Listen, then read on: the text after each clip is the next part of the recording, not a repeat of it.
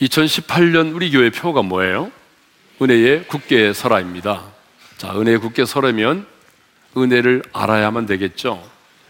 그래서 우리는 지난 시간에 구원의 은혜에 대해서 생각을 했습니다.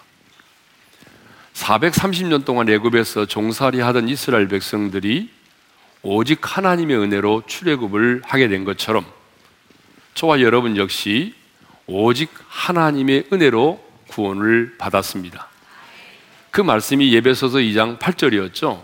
자, 예배서 2장 8절 우리 한번 다시 한번 읽겠습니다. 시작. 너희는 그 은혜에 의하여 믿음으로 말미암아 구원을 받았으니 이것은 너희에게서 난 것이 아니요 하나님의 선물이라. 우리는 예수를 믿음으로 구원을 받았습니다.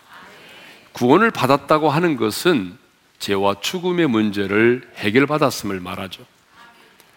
그런데 성경은 하나님의 은혜에 의하여 우리가 믿음을 갖게 되었다라고 말합니다.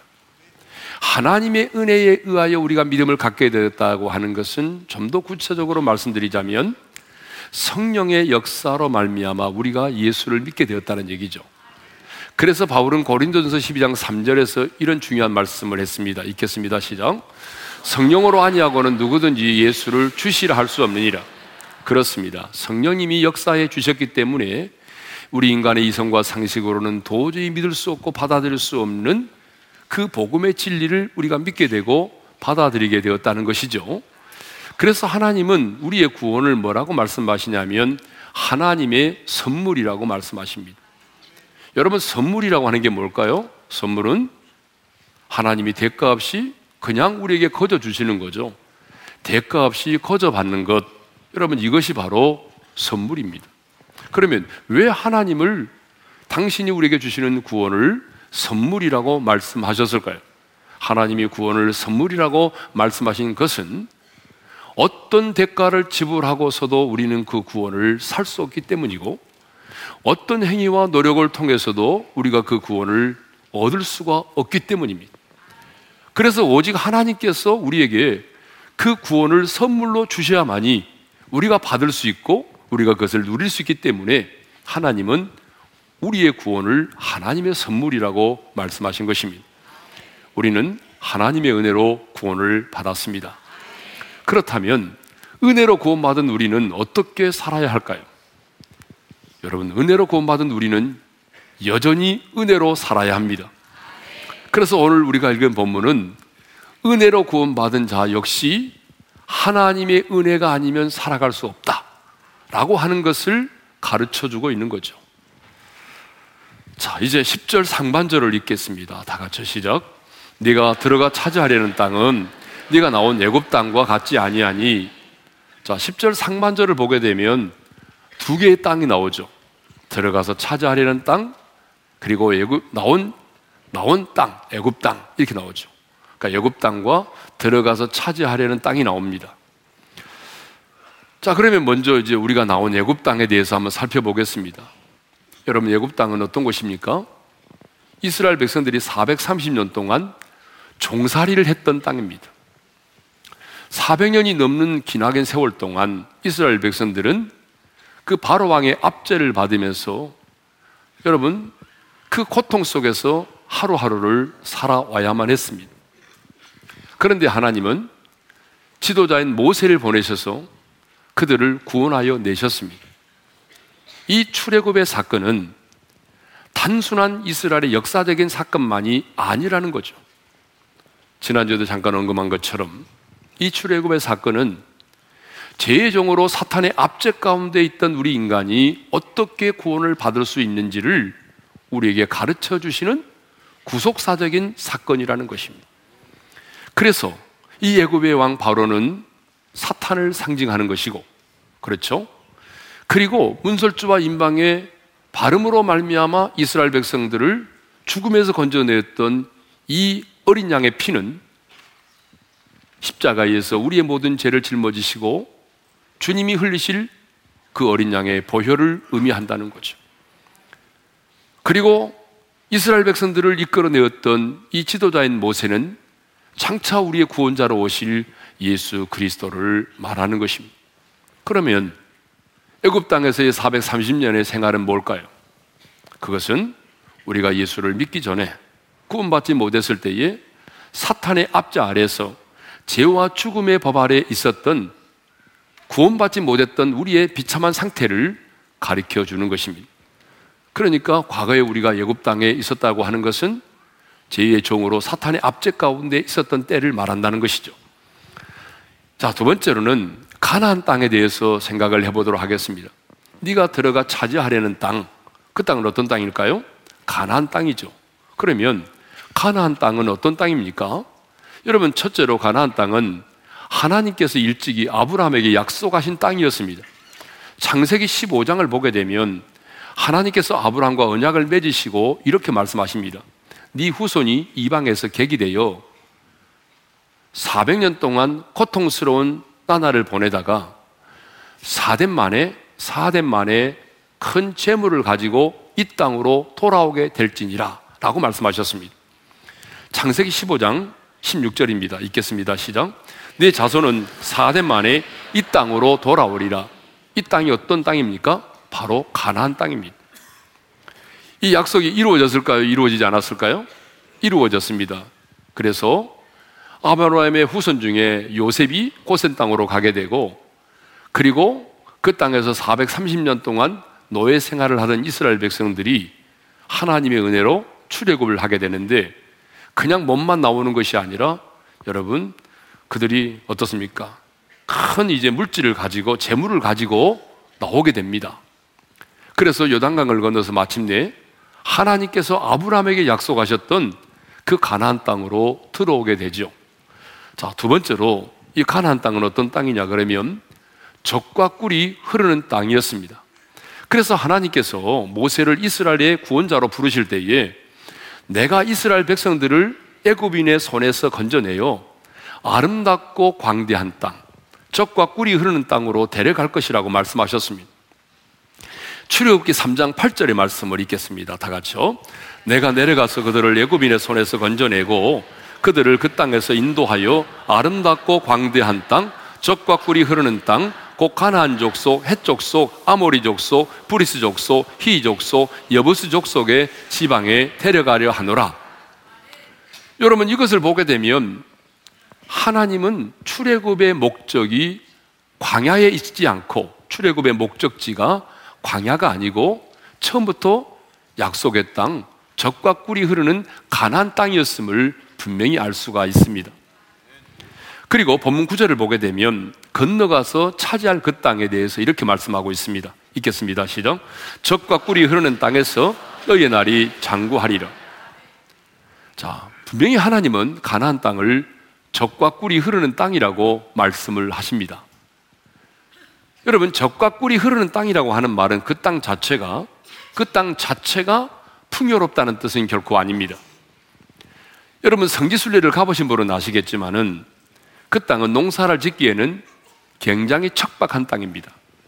지금은 수로를 개발하고 스프링쿨러를 통해서 물이 공급되어서 농사를 짓고는 있지만 여러분 그 시대는 결코 그런 땅이 아니었습니다. 인간에게 필요한 곡물과 채소를 경작할 만한 땅이 결코 아닙니다. 하지만 성경은 그 땅을 뭐라고 말씀합니까? 적과 꿀이 흐르는 땅이라고 말씀하십니다. 인간의 눈으로 볼 때는 척박한 땅인데 왜 하나님은 그 땅을 척과 꿀이 흐르는 땅이라고 말씀하셨을까요? 그 이유는 잠시 후에 우리가 다시 한번 살펴보도록 하겠습니다. 어떻든지 간에 그 땅은 적과 꿀이 흐르는 땅입니다. 세 번째로 이 가나안 땅은 천국을 상징한다는 것입니다. 뭘 상징한다고요? 예, 천국을 상징합니다. 출애굽한 이스라엘 백성들이 광야를 지나고 요단강을 건너서 마침내 들어간 땅이 어디입니까? 가나안 땅이죠. 가나안 땅은 여러분 구원받은 백성들이 들어가야 할 천국을 상징하는 거예요. 그래서 우리 성도 중에 한 사람이 죽게 되면 우리가 천국 환송 예배를 드리는데 그 천국 환송 예배를 드릴 때 가장 많이 부르는 찬송이 뭐예요? 며칠 후 며칠 후 요단강 건너가 만나리 그렇게 부르잖아요. 그 요단강을 건너서 들어가는 곳이 어디였어요? 가나안 땅. 가나안 땅이 천국을 상징하기 때문에 우리가 그렇게 찬양을 하는 것입니다. 그런데 이제 이 가나안은 우리가 장차 들어가야 될 미래의 천국을 상징하기도 하지만 더 중요한 것은 지금 구원받은 저와 여러분들이 이 땅에서 누리며 살아야 할 천국을 말한다는 것입니다. 하나님의 나라는 언제나 미래성과 현재성을 가지고 있습니다. 그러니까 우리는 언제나 천국 하게 되면 어떤 천국을 생각하냐면 우리가 죽어서 가는 미래의 하나님의 나라를 생각합니다. 맞습니다. 틀린 건 아니에요. 그런데 여러분, 성경을 보게 되면 천국은요, 우리가 장차 죽어서 미래에 들어갈 하나님의 나라에 관한 언급보다는 구원받은 백성들이 이 땅에서 맛보고 누리며 경험하는 이 세상에서의 천국을 더 많이 언급하고 있다는 사실입니다. 그래서 예수님도 하나님의 나라가 이미 너희에게 임했다. 하나님의 나라는 너희 안에 있느니라. 이렇게 말씀을 하신 거죠. 그래서 우리도 찬송가 중에 이런 찬송이 있잖아요. 내 주 예수 모신 곳이 그 어디나 하늘나라. 여러분, 우리가 이 땅에 살고는 이 땅이 힘들지만 주님을 모시고 살면 그것이 바로 하나님의 나라라고 우리가 찬양을 하는 거죠. 자, 가나안은 어떤 것이냐? 정리하겠습니다. 장차 우리가 들어가야 될 천국을 말하기도 하지만 구원받은 저와 여러분이 이 땅에서 맛보고 경험하고 누리며 살아야 될 이 지상의 지금의 천국을 현재의 천국을 말한다는 것입니다. 자, 그러므로 우리가 정말 예수를 믿고 거듭났다면 지금 우리는 가나안 땅에 들어와 있습니다. 여러분 믿어지면 아멘 합시다. 아, 정말 여러분이 예수를 믿고 구원받았다면 지금 우리는 가나안 땅에 와 있습니다. 이 말은 무슨 말입니까? 가나안 땅에 들어와 있다는 말은 내가 은혜로 구원받고 지금 하나님의 자녀가 되었다는 그런 말이죠. 그러면 왜 가나안 땅에 있는 우리는 은혜 없이는 살 수 없을까요? 왜 가나안 땅에 있는 우리는 은혜가 없이는 살 수 없을까요? 우리는 은혜로 구원을 받았는데 하나님은 은혜 없이는 살 수 없는 가나안 땅으로 또 인도하셨거든요. 그러니까 왜 가나안 땅은 하나님의 은혜가 없이는 살 수 없을까요? 첫 번째 이유. 애굽 땅과 같지 않기 때문에 그렇습니다. 애굽 땅과 같지 않아요. 자, 10절 상반절을 읽겠습니다. 시작. 네가 들어가 차지하려는 땅은 네가 나온 애굽 땅과 같지 아니하니 하나님 말씀하십니다. 너희가 장차 들어가게 될 가나안 땅은 지금까지 너희가 살았던 애굽 땅과 같지 않아. 같지 않대요. 그러면 왜 가나안 땅이 애굽 땅과 같지 않은지를 조금 더 구체적으로 한번 생각해 볼까요? 자, 10절 하반절을 읽겠습니다. 시작. 거기에서는 너희가 파종한 후에 발로 물대기를 채소밭에 댄과 같이 하였거니와 거기가 어딥니까? 이스라엘 백성들이 살았던 애굽의 땅 고센을 말하죠. 애굽의 땅 고센 땅. 여러분, 애굽의 땅 고센 땅은요. 나일강 하류에 있습니다. 나일강 하류에 있어서 여러분 물이 부족하지 않아요. 물을 걱정할 필요가 없어요. 그래서 뭐라고 말합니까? 파종한 후에 발로 물대기를 채소밭에 댄과 같다라고 말하잖아요. 물이 흘러 넘치기 때문에 여러분 수로에 흐르는 물을 발로 조금만 조절을 해도 농사를 지을 수가 있어요. 또 물이 조금 부족하다 싶어도 발로 수차를 돌리기만 하면 언제든지 그 밭에 물을 댈 수가 있단 말입니다. 그러니까 물이 부족해서 농사를 막 망치는 일은 결코 없습니다. 물 걱정을 할 필요가 전혀 없었습니다. 비록 바로 왕의 압제를 받으며 종의 신분으로 살아가고 있었지만 여러분 물이 없어서 농사를 짓지 못하는 어려움은 없었다는 거죠. 물 걱정 없이 채소나 곡물을 심기만 하면 풍족하게 수확할 수 있는 그런 땅이었다는 것입니다. 그 땅은 물된 동산과도 같았습니다. 그런데 가나안 땅은 어떤 것입니까? 물을 끓여서 될 수가 없는 산과 골짜기로 되어 있는 땅이라는 거예요. 자, 11절의 말씀인데요. 우리 한번 읽어보겠습니다. 시작. 너희가 건너가서 차지할 땅은 산과 골짜기가 있어서 하늘에서 내리는 비를 흡수하는 땅이요. 가나안 땅은 산과 골짜기로 이루어져 있어서 우선 채소와 곡물을 심을 만한 평지가 거의 없었다는 것입니다. 여러분, 목축업은 할 수 있을지 몰라도 우리 인간의 주식으로 쓸 수 있는 그런 곡물과 채소를 경작할 수가 없었습니다. 그나마 비가 내리면 하늘에서 내리는 비를 흡수해 버리는 땅이었어요. 왜냐하면 석회지로 되어 있기 때문에 물이 오랫동안 고여 있지 않고 그냥 사라져 버리는 것입니다. 그러므로 하나님께서 돌봐주시지 않으면 여러분 농사도 지을 수 없고 살 수 없는 땅이 가나안 땅이라는 것입니다. 은혜로 구원을 해주신 백성들을 하나님께서 들여보내 주셨는데 그 약속의 땅이 바로 적과 꿀이 흐르는 땅인데 막상 들어가서 보니까 이 땅은 적과 꿀이 흐르는 땅이 아니었어요. 하나님이 돌봐주시지 않으면 살아갈 수 없는 땅이었습니다. 한마디로 하나님의 은혜가 아니면 살아갈 수가 없습니다. 여러분, 왜 가나안 땅에 하나님의 은혜가 필요합니까? 왜 은혜가 없이는 살 수 없습니까? 두 번째 이유는 그 가나안 땅은 하나님의 돌보심이 필요하기 때문에 그렇습니다. 하나님의 돌보심이 필요한 땅이 바로 가나안 땅입니다. 네. 그래서 12절 상반절에 보게 되면 하나님께서는 그 가나안 땅을 뭐라고 말씀하시냐면 여호와께서 돌보아 주시는 땅이다라고 말씀하고 있습니다. 한번 읽어 보겠습니다. 시작. 네 하나님 여호와께서 돌보아 주시는 땅이다. 여러분 가나안 땅이 다른 게 뭐예요? 다른 게 있다면 하나님께서 돌보아 주시는 땅이라는 거예요. 예? 하나님께서 돌보아 주시는 땅. 여러분 예굽에 있을 때는요. 하나님께서 돌봐 주시지 않아도 먹고 사는데 불편함이 없었습니다. 예수 믿기 전에는 하나님께서 뭐 내 인생을 돌봐 주시지 않아도 그냥 사는 데는 불편함이 없었어요. 그런데 이상하죠? 예수 믿고 나니까 여러분 예수 믿고 나니까 운수대통 예? 그냥 어, 우리 인생 가운데 예? 막 놀라운 어, 풍요로운 그런 삶이 펼쳐질 줄 알았는데 이게 웬일입니까? 약속의 땅 딱 들어와서 보니까 뭐예요? 하나님이 돌봐주시지 않으면 살 수 없는 땅이에요. 그러면 하나님께서 어떻게 우리를 돌봐 주십니까?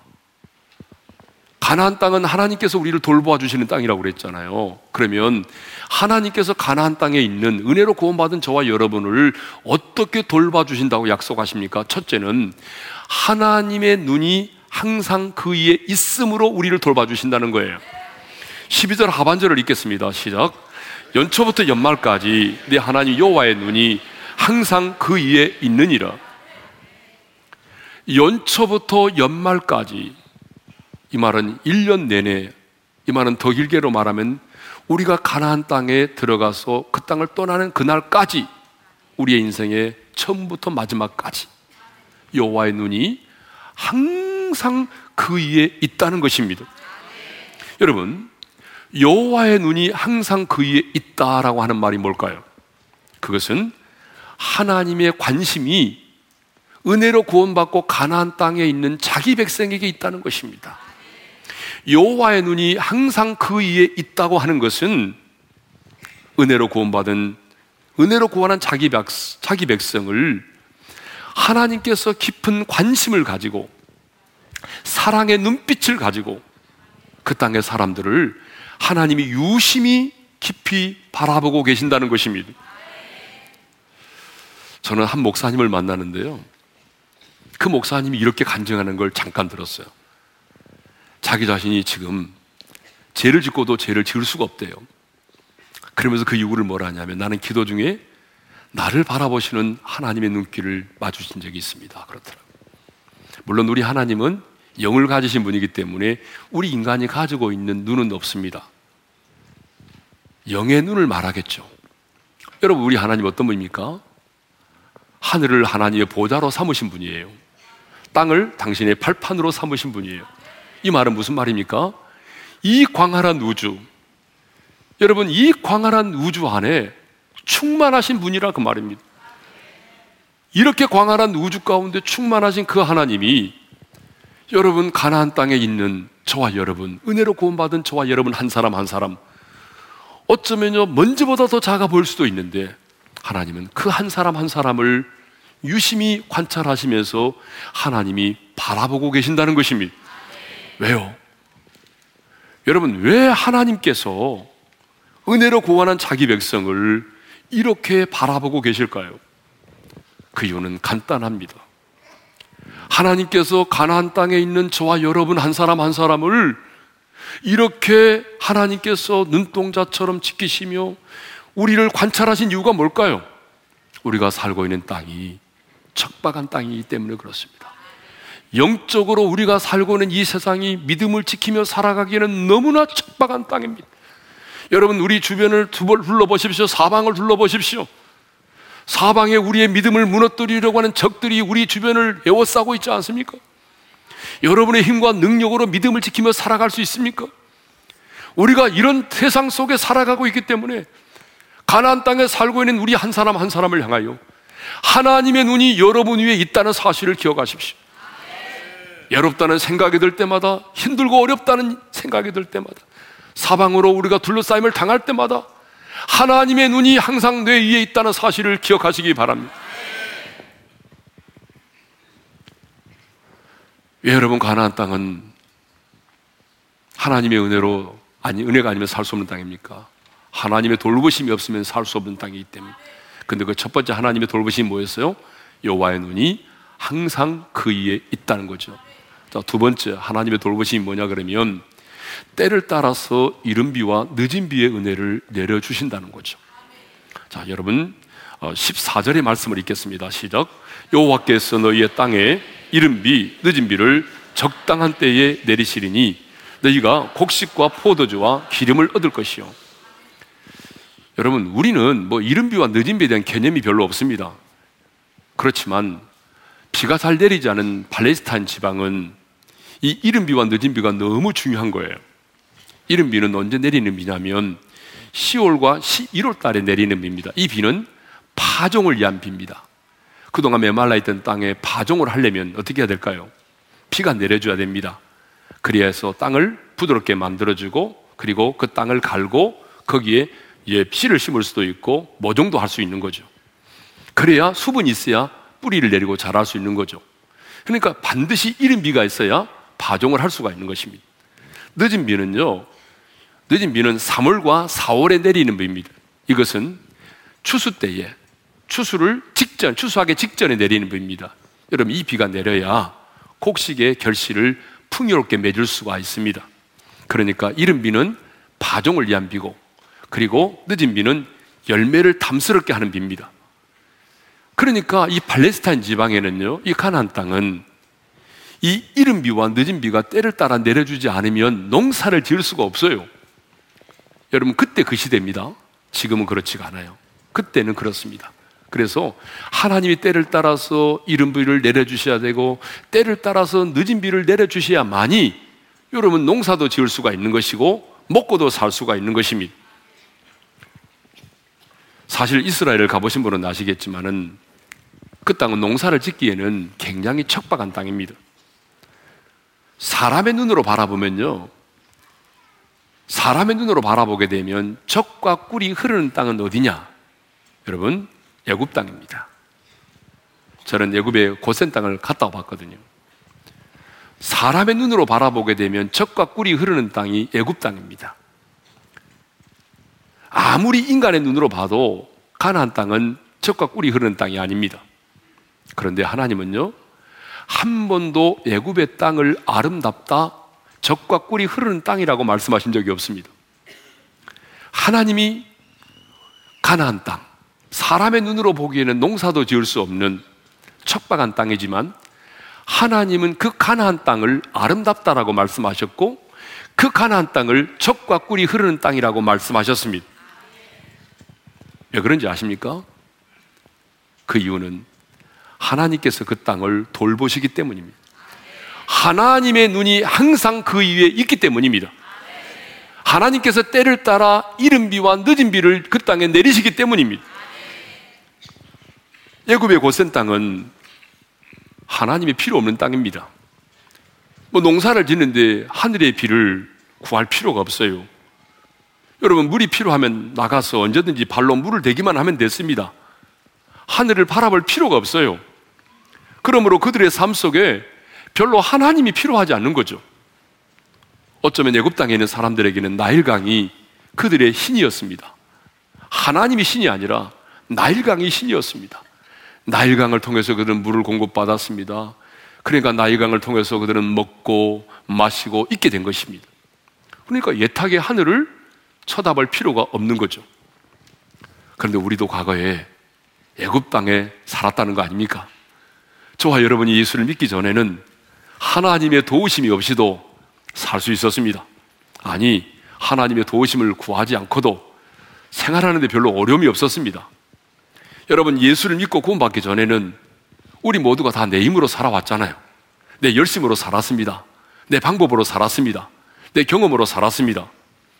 운만 좋으면 성공할 수 있다고 생각했습니다. 걸을 수 있는 것, 말할 수 있는 것, 볼 수 있는 것, 이 모든 것이 우연이라고 생각을 했습니다. 은혜라고 생각해 본 적이 없습니다. 죄를 지을 때마다 양심의 가책은 받았지만, 그래도 뭐 죄 지는다고 그래서 여러분 좀 가책은 받았지만 생활하는데 별로 불편함이 없었습니다. 솔직히 예수 믿기 전에 언제 여러분이 겸손히 하나님 앞에 무릎을 꿇고 기도를 해본 적이 있습니까? 없지 않습니까? 이것이 지난날에 애굽에서의 우리의 삶의 모습입니다. 이것이 의대로 구원받기 이전에 저와 여러분의 모습이었다 그 말이죠. 그런데 예수를 믿고 가나안 땅에 딱 들어와 보니까 어떻습니까? 예수를 믿으니까 은혜로 예수 믿고 하나님의 자녀가 되어 나니까 인생이 슬슬슬슬 잘 풀려나갑니까? 운수 대통합니까? 만사형통입니까? 여러분 예수 믿고 딱 가나안 땅에 들어와 보니까 놀라운 것은 하나님께서 돌봐주시지 않으면 하루하루도 살아갈 수 없다는 것입니다. 하나님의 은혜가 아니면 한순간도 살아갈 수 없다는 것입니다. 하나님께서 때를 따라 이른 비와 늦은 비의 은혜를 내려주지 않으면 먹고도 살 수가 없다는 것입니다. 겸손히 하늘을 바라보지 않고는 하루도 살아갈 수가 없습니다. 하나님을 의지하지 않고는 하루도 살아갈 수가 없습니다. 이곳이 어떤 곳입니까? 그것이 바로 가나안입니다.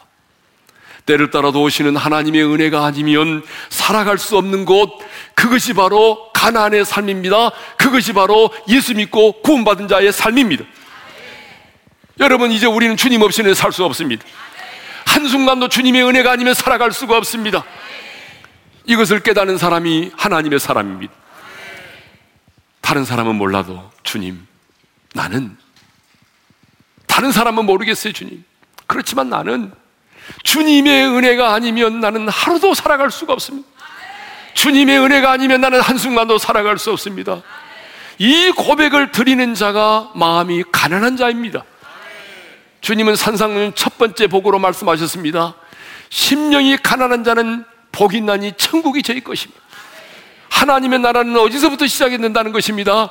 어디서부터 시작이 된다는 것입니까? 마음이 가난함으로부터 시작이 된다는 거예요. 여러분 그 심령이 가난한 게 바로 이겁니다. 나는 주님의 은혜가 아니면 살아갈 수 없습니다. 내게는 구원을 얻을 만한 선도 능력도 없습니다. 하나님의 은혜가 아니면 나는 구원받을 길이 없고 하나님의 은혜가 아니고는 나는 살아갈 수가 없습니다. 이 고백을 드리는 자가 마음이 가난한 사람이라는 것입니다. 이 사람이 바로 구원받은 사람입니다. 여러분 누가 구원받은 사람입니까? 여러분 교회를 다니는 사람입니까? 천만에요. 교회를 다녀도 구원받지 못한 사람이 있습니다. 직분을 가진 사람입니까? 천만에요. 직분을 가졌지만 여러분 구원받지 못한 사람도 있을 수 있습니다. 중요한 것은 주님 은혜가 아니면 나는 살아갈 수 없습니다. 이 고백을 매 순간 매 순간 드리며 사는 자가 바로 구원받은 하나님의 사람인 것입니다. 그렇다면 누가 이 하나님의 돌보심의 은혜를 누리며 살아갑니까? 누가 이른 비와 늦은 비의 은혜를 누리며 살아갑니까? 13절에 이렇게 말씀하고 있습니다. 다 같이 읽겠습니다. 시작. 내가 오늘 너에게 명하는 내 명령을 너희가 만일 청종하고 너희 하나님 여호와를 사랑하여 마음을 다하고 뜻을 다하여 섬기면 가나안 땅에 들어왔지만 은혜로 구원받았지만 우리에게 필요한 조건이 하나 있다는 거예요. 그것은 내가 하나님이 내게 말씀하시는 명령을 청종하는 거예요. 듣고 지키는 것이. 하나님을 사랑함으로 내가 마음과 뜻을 다하여 하나님을 섬기는 것입니다. 한마디로 말하면 하나님을 사랑하기 때문에 그 말씀 앞에 순종하는 것입니다. 그런데 누가 하나님을 사랑하고 누가 하나님의 말씀 앞에 청종해야 됩니까? 오늘 본문은 이렇게 말합니다. 너희가라고 말합니다. 다른 사람이 아니에요. 너희가. 여기서 너희가 누굽니까? 은혜로 구원받고 가나안 땅에 있는 자입니다. 다시 말하면 은혜로 구원받고 예수 믿고 구원받은 자입니다. 누가 주님을 사랑해야 합니까? 여러분 예수를 모르는 사람입니까? 아니에요. 은혜로 구원받은 저와 여러분인 줄로 믿습니다. 은혜로 구원받은 저와 여러분이 주님을 사랑하고 그 말씀 앞에 순종해야 된다는 것입니다. 그럴 때 하나님께서 그 사람에게 돌보시는 은혜, 그리고 이른 비와 늦은 비의 은혜를 내려주신다고 말씀하십니다. 광야 이스라엘 백성들을 보십시오. 그들은 불안 폭이 없는 광야를 살았지만은 하나님이 그들을 구름 기둥으로 불 기둥으로 인도하시고 지켜주시고 그리고 농사도 지을 수 없는 척박한 땅이었지만 하늘에서 만나와 메추라기를 내리시고 200만 명이 넘는 그 사람들이 반석에서 물을 내어 마시게 하셨습니다. 여러분 잘 생각해 보십시오.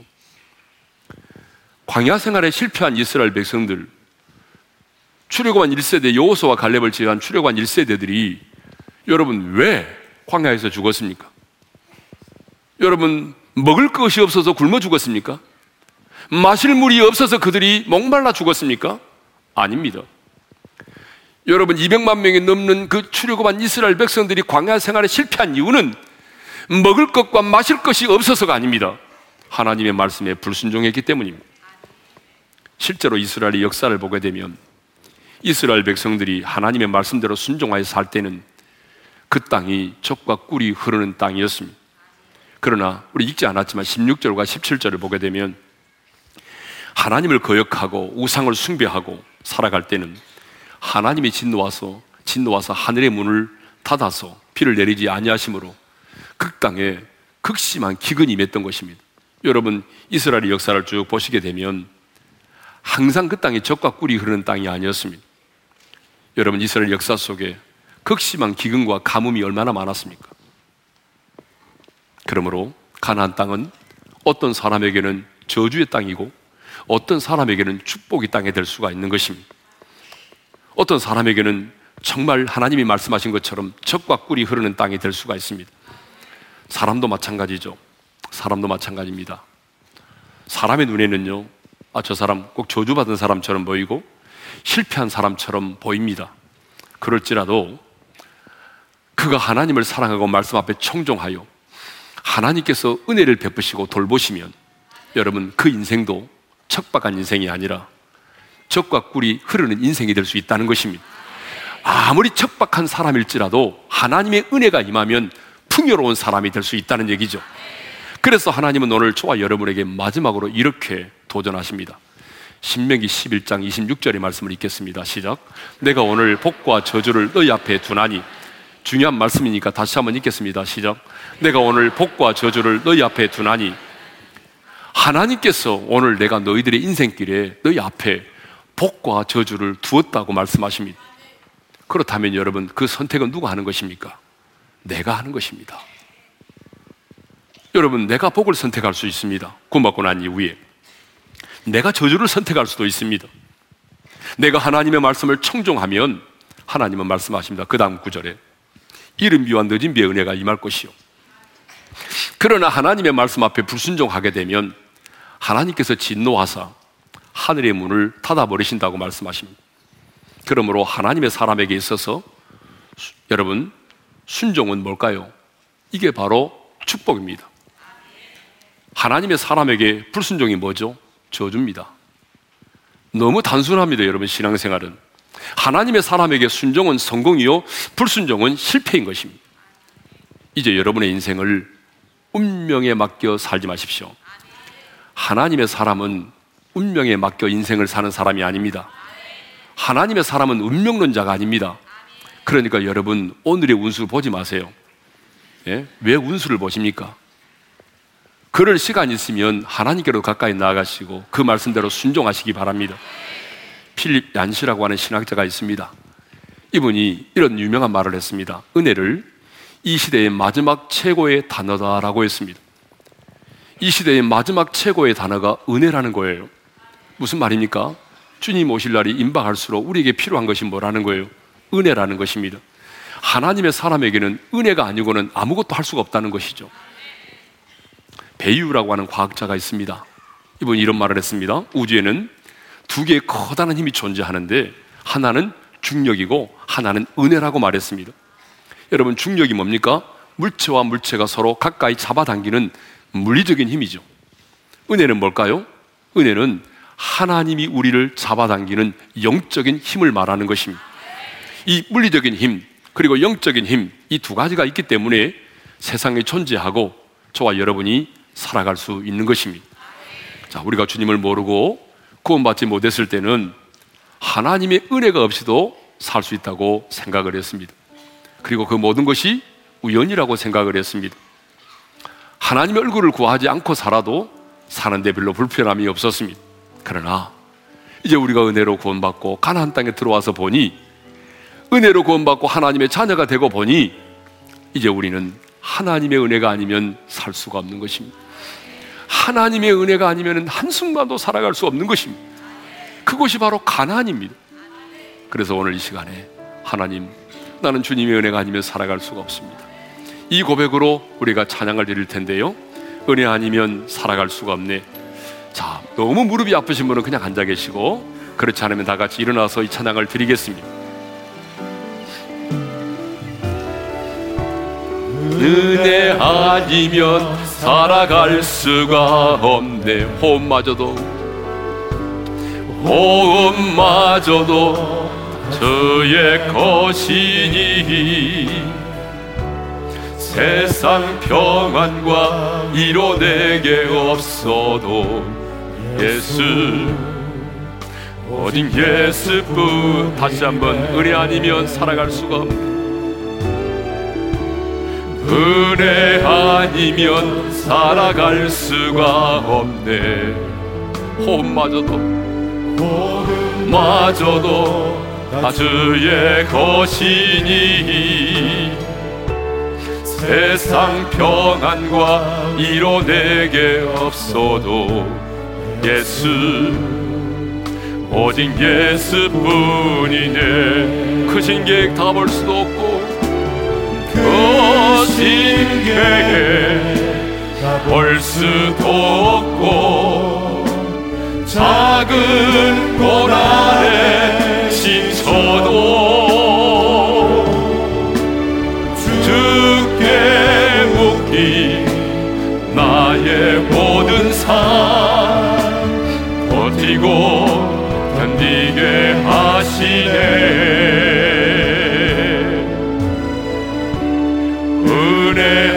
아니면 살아갈 수가 없네. 나의 모든 것 다 주께 맡기니. 참된 평안과 이로 내게 주신 주 예수. 오직 예수뿐 크신 계획 다 볼 수도 없고 크 신 계획 다볼 수도 없고 작은 고난에 지쳐도 주께 묻기 나의 모든 삶 버티고 견디게 하시네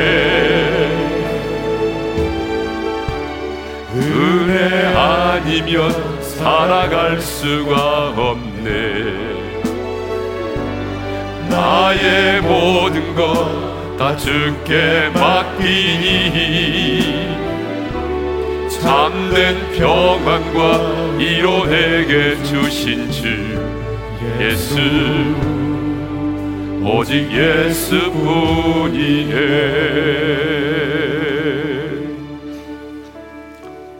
우리 한번 조용히 눈을 감고 오늘 주신 말씀 마음에 새기면서 기도합시다 우리는 은혜로 구원을 받았습니다 그래서 가나안 땅에 들어왔어요. 그런데 가나안 땅 역시 하나님의 은혜가 아니면 살 수 없는 땅이라는 거예요. 하나님의 돌보심이 아니고는 살아갈 수 없는 땅이었어요. 사람의 눈에는 너무 척박한 땅이었어요. 그런데 하나님이 말씀합니다. 그래, 네가 살고 있는 하나님의 사람으로 살고는 이 세상은 네가 하나님을 알지 못하고 살았을 때와 너무 달라. 하나님의 돌보심이 필요한 땅이라는 거예요. 하나님의 돌보심이 없이는 살아갈 수 없는 곳이 이 세상이라는 거예요. 그래서 하나님이 우리에게 말씀합니다. 나의 눈이 항상 너희에 있느니라. 하나님의 눈이 항상 구원받은 저와 여러분에게 있다는 것입니다. 왜요? 왜 하나님께서 저와 여러분들을 유심히 관찰하며 바라보실까요? 우리가 살고 있는 이 세상이 너무 척박하기 때문에 우리가 살고 있는 이 세상이 우리의 믿음을 무너뜨리는 원수들에 의해서 우리가 둘러싸여 있기 때문에 하나님이 도와주지 않으면 우리가 살아갈 수 없는 세상 속에 살고 있기 때문에 하나님의 눈이 그 위에 있는 것입니다. 그래서 하나님 말씀합니다. 그래, 내가 때를 따라 이른 비와 늦은 비의 은혜를 내려줄게. 근데 조건이 하나 있어요. 하나님의 말씀 앞에 순종하라는 거예요. 순종하면 내가 너희를 돌보고 이른 비와 늦은 비의 은혜를 내려 주신다는 거예요. 그래서 여러분 우리 앞에 복과 저주를 두었다고 말씀하지 않아요? 선택은 여러분이 하는 거예요. 하나님, 다른 사람은 몰라도 저는 분명하게 고백할 수 있습니다, 주님. 주님 은혜가 아니면 살아갈 수가 없습니다. 이전에는 내가 먹고 마시고 내가 숨을 쉬고 살아가는 모든 것이 우연이라고 생각했지만 내가 구원받고 보니 주님 그것이 우연이 아닙니다. 은혜가 아니면 살아갈 수가 없습니다. 주여, 은혜가 아니면 나는 살아갈 수 없습니다. 내게 은혜를 베풀어 주십시오. 날마다 날마다 내가 저주가 아닌 복을 선택하게 도와주십시오. 오늘은 부르짖어 기도하지 않고 좀 잠잠히 작은 목소리로 기도하며 나갑니다. 하나님 아버지, 감사합니다. 은혜로 나를 구원해 주셨는데 가나안 땅의 삶 역시 하나님의 은혜가 아니면 살 수 없네요. 주님의 돌보심이 아니면 살아갈 수가 없네요. 주님의 돌보심이 아니면 나는 살아갈 수가 없습니다. 하나님, 여호와의 눈이 항상 그에 있다고 말씀하셨는데 내 힘으로 살아갈 수 없는 것임을 주님이 아시기에 내가 살고 있는 이 세상이 너무나 척박한 땅임을 알기에 나를 무너뜨리는 원수들이 내 주변에 있음을 알기에 오늘도 우리 한 사람 한 사람에게 말씀해 주시니 감사합니다. 나의 눈이 너희에 있느니라. 내가 너를 돌보고 내가 너를 지키리라. 내가 너의 인생 가운데 이른 비와 늦은 비의 은혜를 내려주리라. 하나님, 그 이른 비와 늦은 비의 은혜를 내게 내려주십시오. 하나님의 은혜가 아니면 나는 살아갈 수가 없습니다, 주님. 주여 내게 때를 따라 도우시는 놀라운 하나님의 은혜가 임하기를 원합니다. 그래서 내가 저주가 아닌 복을 선택하게 도와주시고 날마다 날마다 하나님이 공급해 주시는 힘과 은혜로 살아가게 도와주옵소서. 이제는 우리 주 예수 그리스도의 은혜와 하나님 아버지의 영원한 그 사랑하심과 성령님의 감동 감화 교통하심 은혜 아니면 살아갈 수 없음을 고백하고 늘 하나님의 은혜에 젖어 살기를 원하는 모든 성도들 위해 이제로부터 영원토록 함께 하시기를 축원하옵나이다. 아멘.